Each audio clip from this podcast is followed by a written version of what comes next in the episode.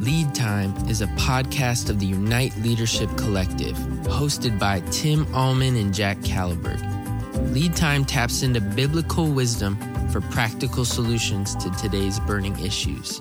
Each podcast confronts real time struggles facing the local church in a post Christian culture.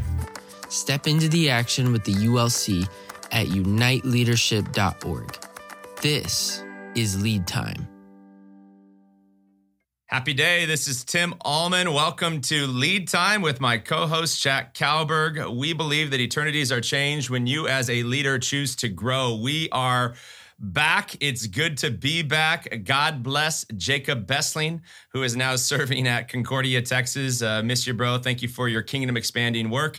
And it's a joy to invite a number of different leaders now from across the country, across the Lutheran Church Missouri Synod, uh, to talk about systems and structures and culture and the ways that the church in a post Christian culture can continue to go on mission to make Jesus known. And now we are pastors and leaders and executive directors. And we really want this podcast to be super, super practical for you. Today, we're going to be talking about the need for the church to learn from the military. Yes, you heard that right. We are not militaristic, but we are saying onward Christian soldiers, Jack Kalberg.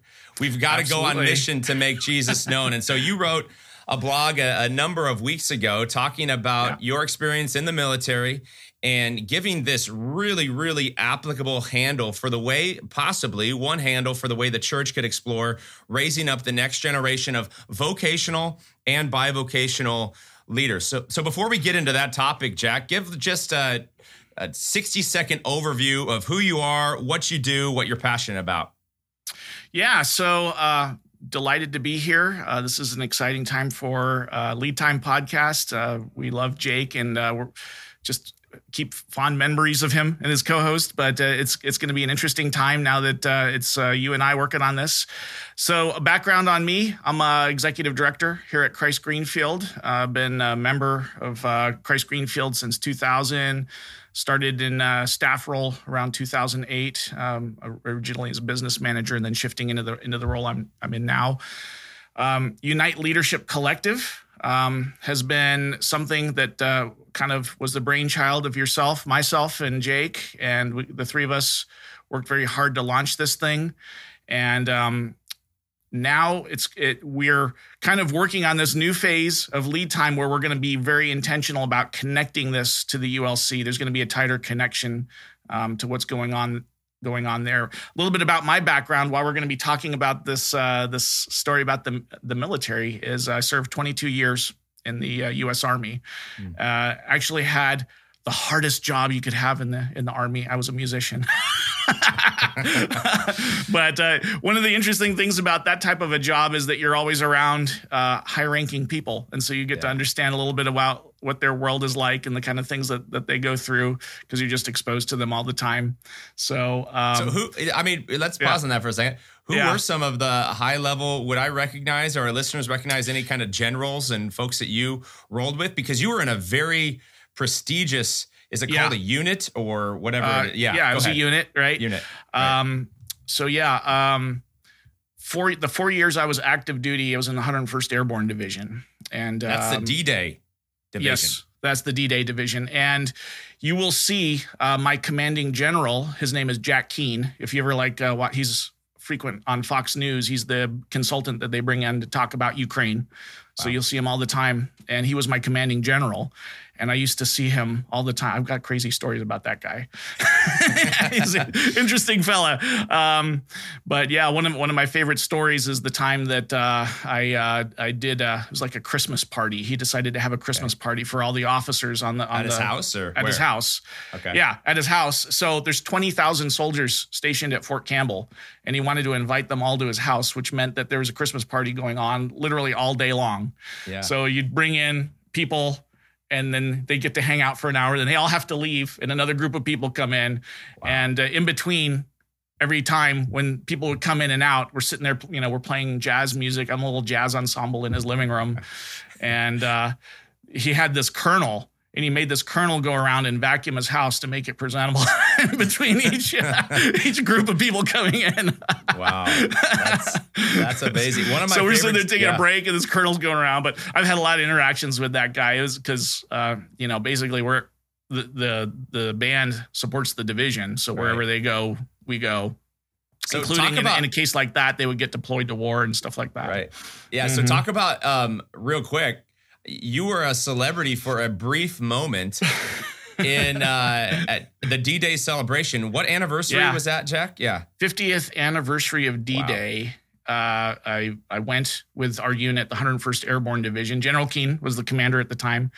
We went there and uh, we just did a lot. Yeah, like you said, it was like a celebrity. It was one of the craziest things I've ever experienced. Uh, we were treated literally like celebrity rock stars everywhere we went.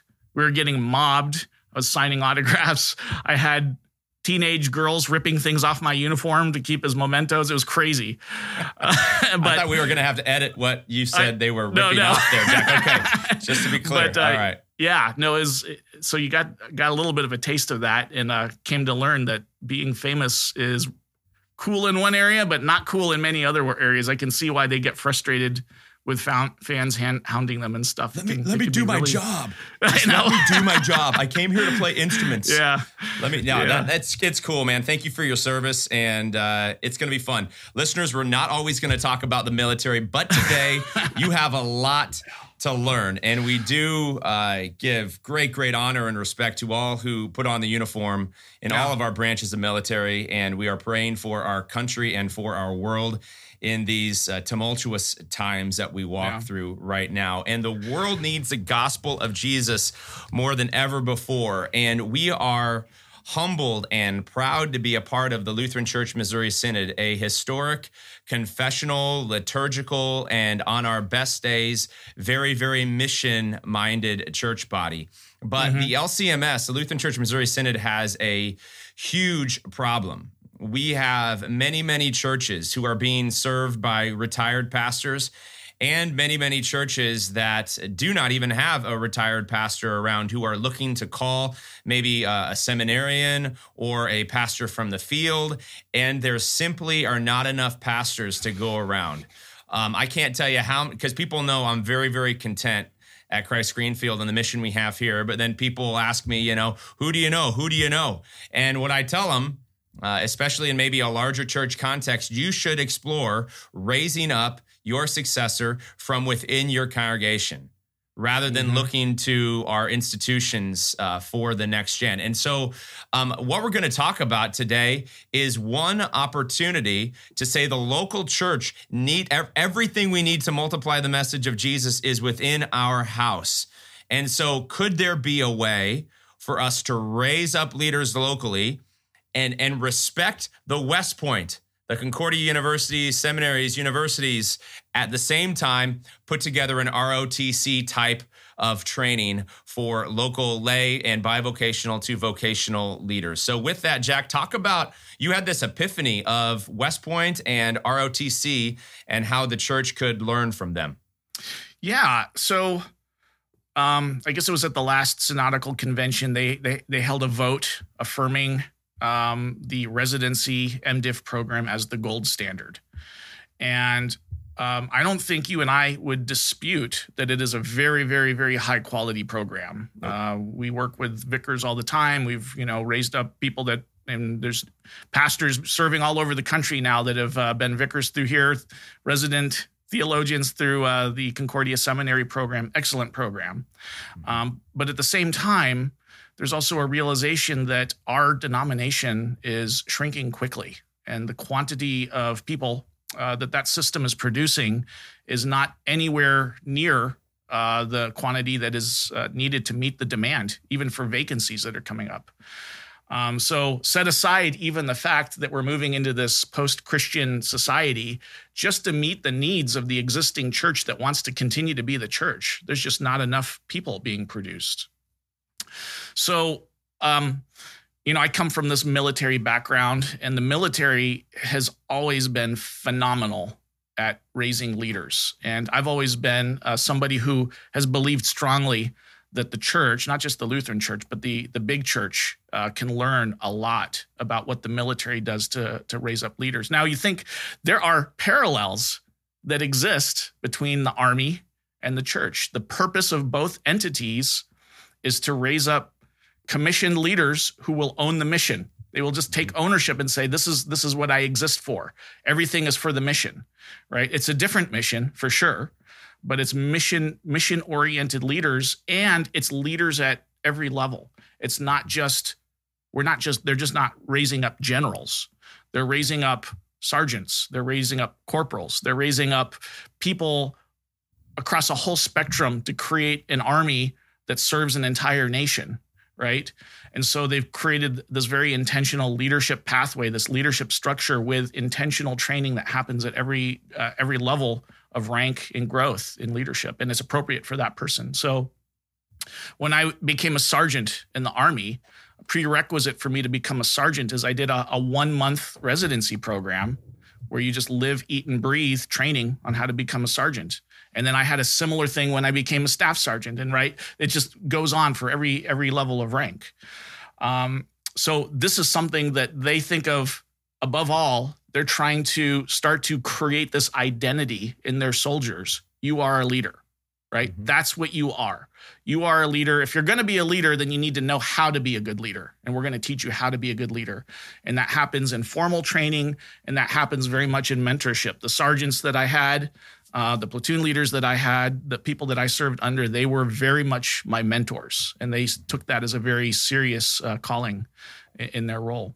So, um, you look at some of the big challenges that our country has faced: world wars, multiple world wars, civil wars, right? Um, the the U.S. has been in a position where it's had to raise up leaders very quickly, and this kind of gets into an interesting history. Now, as we talk this through, this can, I think, can become an aha moment as we think about leadership development in the LCMS.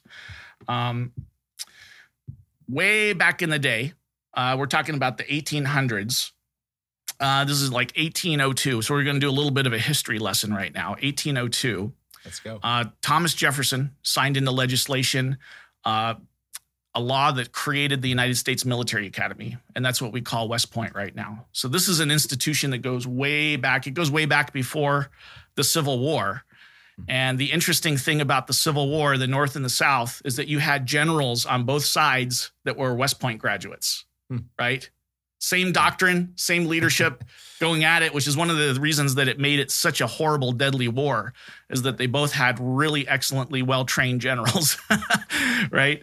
Um, but there's an interesting story that goes along with the creation of the of West Point, which, you know, it, if you're not familiar with the military, it is regarded as absolutely the premier, top of the top, gold standard for raising up commissioned officers right? Best of the best. It is incredibly prestigious for somebody to be to be considered a, a West Point graduate. Is it hard to get in, Jack? Is it hard to get into West Point even to today? Or yeah, yeah. Is it well, hard to get in? Yeah. Well, I told you, I told you my story, right? About when they. Well, you haven't told our listeners. No. So maybe I should tell the story. So it's okay. Uh, th- this uh, this happened to me in boot camp. Um, this crazy thing happened where I mean, everybody knows boot camp is crazy and the drill sergeants are there to make your life miserable. This is about toughing you up, building you, building resilience, tearing you down, building you into this kind of new person, this new fighter, warrior. Um, and so, this one crazy evening, uh, our drill sergeant, um, this is probably about two o'clock in the morning, he was furious and he just kind of started screaming at the whole floor got everybody up, and he crowded everybody into this little tiny bathroom. And this little tiny bathroom, the latrine, was meant to be just for the drill sergeants. So we had this big kind of open bay bathroom for all the the troops, and then this small one just for the drill sergeants. We weren't allowed to go in there. We weren't allowed to go in his office. We weren't allowed to go into the bathroom except to clean it, and that was it. Um, so he puts us all in there. There's probably, gosh, I don't know how many of us were in there, probably 50 people crowded in there like sardines in this tiny little bathroom. And he proceeds to scream bloody murder at us because apparently somebody had used the toilet and then didn't flush the toilet. Oh, no. And uh, so first of all, nobody was supposed to be in there. Second of all, they used it and didn't flush after themselves. So this is like he is blood red, curling red. And um, sort of the notable point is at some point he reaches down into the toilet and starts flinging stuff at No. people. No, Yeah. that's nasty. I hope people are. I hope people aren't eating right now. Okay. yeah. So on. yeah, I know. Uh, Adam's there. He's probably going to hit the mute button at some point. we were Okay. joking about that earlier. Um, so, so yeah, this happens, and then, you know, he he has them clean clean up the bathroom, head, you know, top to bottom, spotless, and then we just kind of move on. This is just one of many crazy things, but this was extraordinarily crazy because of what happened. So, a day later, about two days later, day day or two later, uh, the chaplain. Uh, there's a chaplain. You know, military's got chaplains everywhere. So this chaplain shows up, and and he um he pulls aside. I want to say uh, there's probably about ten of us that he pulled aside. He said, "I, I want to see these people in this room privately." And he pulls us in there, and he proceeds to say, "Somebody filed a complaint with me." Uh, and then he's he kind of says, I heard the story about the drill sergeant, you know, screaming at you in the middle of the night and then going into the, you know, flinging stuff from the toilet. All this is happening. And I just want to know if this really happened because if he did do this, he's going to be in real trouble. And I need to know. And uh, so everybody's just like looking around at each other.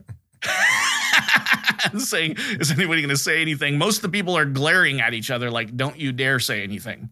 Right. So um, I kind of very timidly raised my hand and said, I'd like to speak to you in private. and then this other guy, this good old Kentucky guy, Murphy, I think his name was, he raised his hand and said, I'd like to do that too. I'd like to speak to you in private. And uh, everybody else in the room was just like scowling at us. How don't don't you say anything, right? So the chaplain's like, okay, you all can go, and uh, I just want to talk to these two. So they all left, and then I proceeded to say, well, you know, I can I can tell you what I saw, but I can't tell you what I didn't saw. You know, I I I saw these things. I I heard him say these things. I don't know exactly what was in the toilet. I have, I have no clue. I couldn't see in there. Um, so I don't want to accuse what I, I can't see, but I can just tell you what I saw. And uh, this other guy, Murphy, said the exact same thing. So he said, okay, this is important. Thank you. He goes. Go back to my unit. The guys are like, what did you tell him? Nothing. Don't worry about it. I don't want to, don't worry about what I said. Just it's not, it's not a big deal, right? Um, I get called in the next day again by this drill sergeant into his office. He calls me into his office and he says, Private Caliburg, I just want you to know, I think you're going to have a phenomenal career in the military, and I have a tremendous amount of respect for you. And that was it. You can go. That was it. And then right after that, me and this guy, Murphy, uh, got pulled in to the commander's office. And the commander said, uh, You guys had exceptional scores on your uh, ASVAB test, is the, the test they do to uh, um, score people as they're coming in. And um, we'd like to offer you guys a slot to West Point. Wow. So uh, he took the slot. I declined it because my desire was to do the band. I didn't want to, it wasn't my career path to be uh, um, an officer. Hmm. So something my folks never forgave me for. Even now, they're like, you could have been to West Point. um, but what happened Wow. was that whole thing was a farce. It was an integrity test. Right. They wanted, first of all, they were screening for intelligence and competency, but, uh, and this is a lesson. What was even more important was to screen for integrity. Hmm. So, will you say the truth, even if the truth will will potentially have a negative impact on somebody that is a very scary, intimidating authority figure? All right. It's such a such an amazing story, and Yeah. We we would love to make the connection right now. Um, unfortunately, our our seminaries, which we are making the statement, they are the West Point. I was Mhm. blessed to go through that incredible, incredible experience.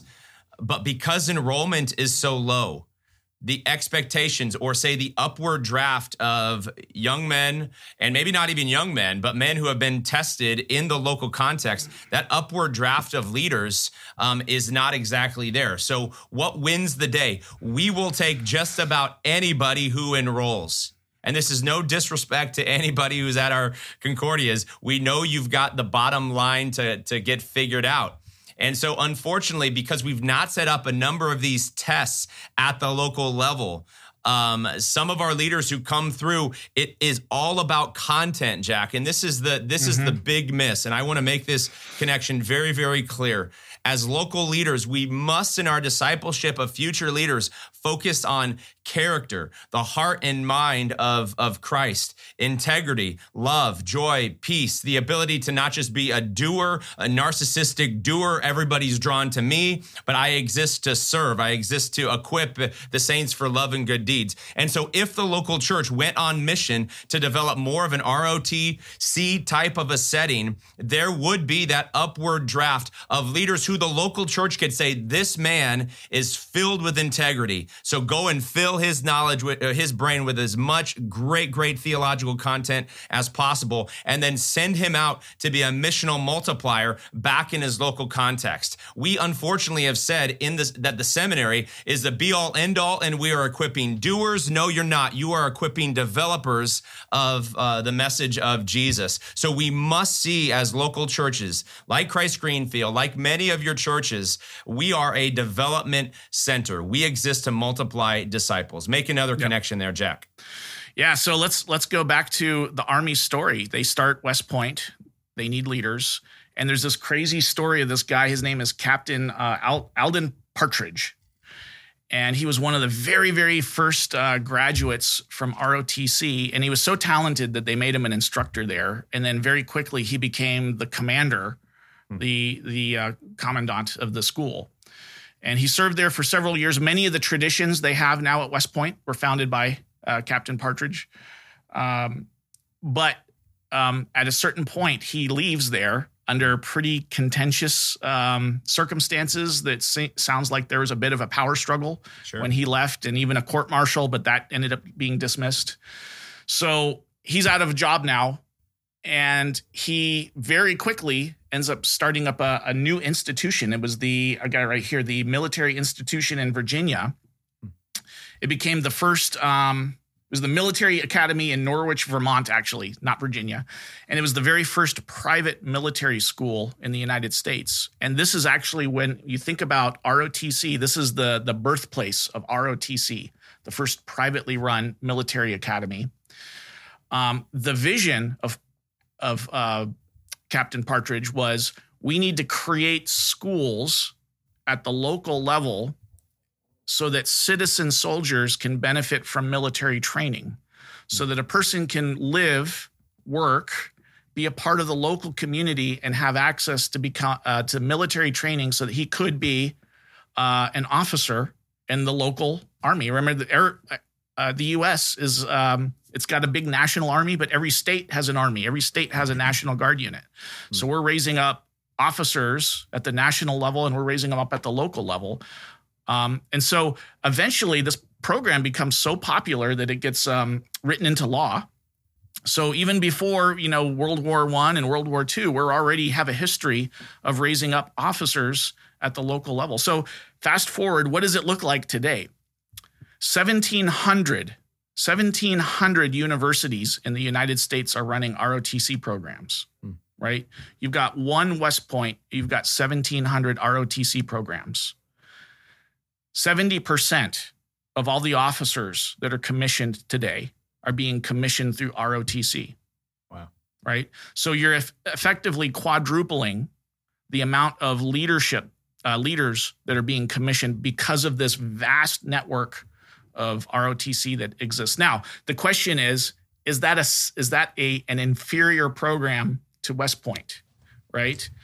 You can say you can say West Point is the gold standard, but what is the gold standard used for? Yes, it's used to develop these students, but it also creates a, a high bar mark that you use to inform these other programs like you have at ROTC. So what they develop in West Point benefits ROTC you have the benefit of the high quality curriculum that's being developed, and you have the benefit of the scale that's being developed by ROTC. Yeah. It's accessible. And here's the key thing is ROTC graduates are not secondhand officers. They're actually 70% of the officers, right? So they're not seen as secondhand. It is prestigious to be a West Point grad, and, and it's looked very uh, favorable on. Um, but you're not considered uh, less of a lieutenant, a secondhand lieutenant, because you weren't a West Point graduate. And so many famous generals are products of ROTC. Colin Powell, right? One of the most famous generals we know. Yeah, I've heard he of him. started off as a private in the army, right? And he went up the pathway and he went to ROTC and he became an officer commissioned that way and eventually became chief of staff, secretary of state, right? So uh, there's been many, uh, multiple uh, chiefs of staffs uh, that were um, West Point graduates. Yeah. And had that program not existed, the Army would not have benefited from their talent. This is the key thing because, first of all, the institution cannot accommodate five times as many students, right? The other thing, too, is it creates incredible vulnerability when all of that training is concentrated in one spot, right? If there really was World War III or something like that, a terrorist attack, and it knocked out West Point, could officer training still continue in the United States? Yeah, we have 1,700 ROTC programs. It's going Right. to continue just fine, right? So yeah, this is so good, Jack. I, I pray you as a listener are making the the connection. We have six thousand churches in the Lutheran Church Missouri Synod. Uh, those will be declining within the next generation because the upward draft of leaders are not there. But say even just a fourth of them, Jack, you're the mathematician, twelve hundred or something like that, had an ROTC type of a training. Uh, imagine what the church could do to start micro churches house churches, as well as revitalize existing churches and launch multi sites. That's our mission 20 campuses in 20 years. And we're raising up leaders locally. So at this point, we got to get into Kairos and the Luther House of Studies. We're in conversation right now to, to robustly bring Lutheran Church Missouri Synod wonderful doctrine to many of our lay leaders. And uh, we have nine students going on 10 students. And here's the big deal some leaders will say, why don't you send them to the, the gold standard uh, residential education or to one of our universities? They are not going to go there. They're not going The- to quit their jobs. No, these are bivocational Right. leaders who simply want to serve. And so we've established a partnership with uh, the Kairos University system. It's, think of it more as a platform rather than a respective theological house of studies. We're working with the Luther House of Studies to then put our LCMS stamp on their curriculum map. And here are the non negotiables. This is where your mind gets blown as you raise up bivocational leaders. One, it's fully accredited. Same accreditation as at our universities and seminaries. Two, it's very, very inexpensive. It's only $300 per month. And so the actual cost, now we have a lot of grants and a lot of uh, ways that scholarships can be given to students, but there's still an actual cost. The actual cost of training these students is 20 to 25% of what it actually costs to go through LCMS universities and seminaries. $300 a month. You develop a mentor team a faculty mentor, a personal mentor, a ministry mentor who put together your customized learning journey where you take classes, um, not for credit because it's outcome based. You take classes, you do ministry projects, you write papers, you read books, and then you have a master outcome assessment with your mentor team at the end of that respective outcome journey. So for an MA, which Jack, you're in. This is six different outcomes. For a Master of Divinity, it's uh, nine different outcomes. Now, this is a kicker. We've got three students right now who did not even have a bachelor's. They're entrepreneurs. So they are going through Kairos, and their outcomes that are serving to complete their bachelor's are serving dual to lead toward outcome for their, their master's program. It is off the charts amazing. So if you want Right. more information, just go to uniteleadership.org. And we are praying that there is a wonderful, wonderful reformation of the church to say everything we need within the local uh, congregation is here and training is also available. Jack, uh, one last note. I mean, what does this training mean to you? You've entered into Kairos now for about last four, five, six months, um, you and we as a team have never had more robust, conservative, Lutheran, uh, systematic theology focused conversations than we're having right now. What has Kairos meant to you in the Luther House of Studies? Yeah, it's uh it's been an incredible journey. Um, going through it's a very, very, very robust conservative Lutheran program, and I'm learning things uh, that I never knew about our Lutheran heritage, about our theology. I'm getting things explained to me that um, I had never known about before, um, and it has completely shifted the way I value our our. I mean, you, have seen it yourself, Tim. Everything now is like I got to see everything through the Lutheran lens. I, I take Luther and I'm applying it now to everything. Every time we read a book, every time you know something in culture comes up, I'm looking at it through kind of Luther's lens. But the key thing about Luther's lens is that it points you back to Scripture. So right. it's just this incredible program that unlocks Scripture and unlocks the ability to to to minister to people. I, I'm an absolute uh, raving fan of the program and um, I've been in the uh, the Reformation class, studying, going deep, studying the Reformation.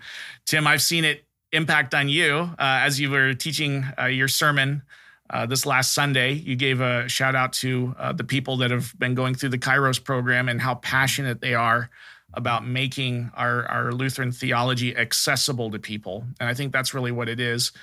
Take the word Luther out of it if you have to. Um, it, it it doesn't matter what Luther says, it matters what the scripture says. But Luther is just such an incredible guide to unlock the scriptures for us. That's right. So that's where the value is. Yeah. Um, it's it's amazing, Jack. We need we need an ROTC within the Lutheran Church Missouri yeah. Synod, and uh, things will not change apart from local leaders, pastors, those who have been through the gold standard. And by the way, Jesus never used gold standard language.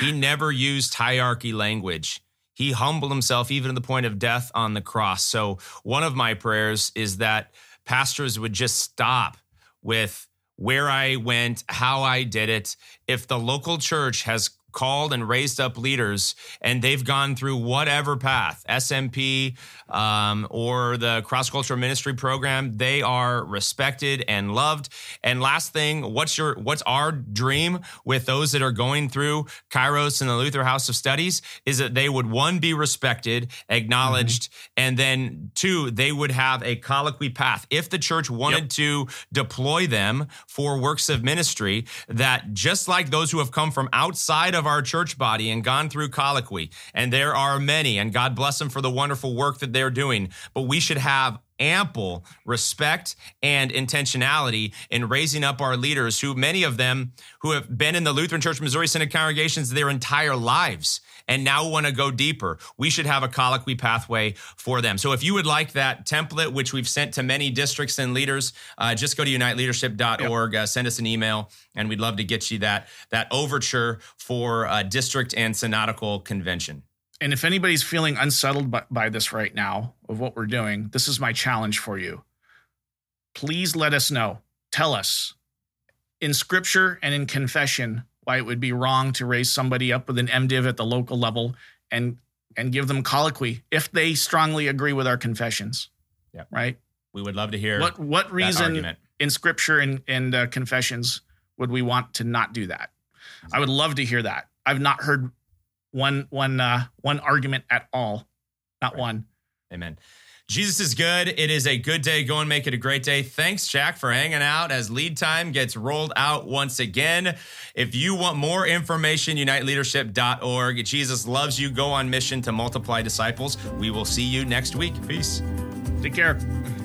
You have been listening to Lead Time with Tim and Jack. Follow the ULC at uniteleadership.org. The ULC consults and brings together cohorts of congregations to build the culture, systems, and structures of intentional discipleship multiplication. Let us know how we can serve you. Thank you for listening to Lead Time, and stay tuned for next week's episode.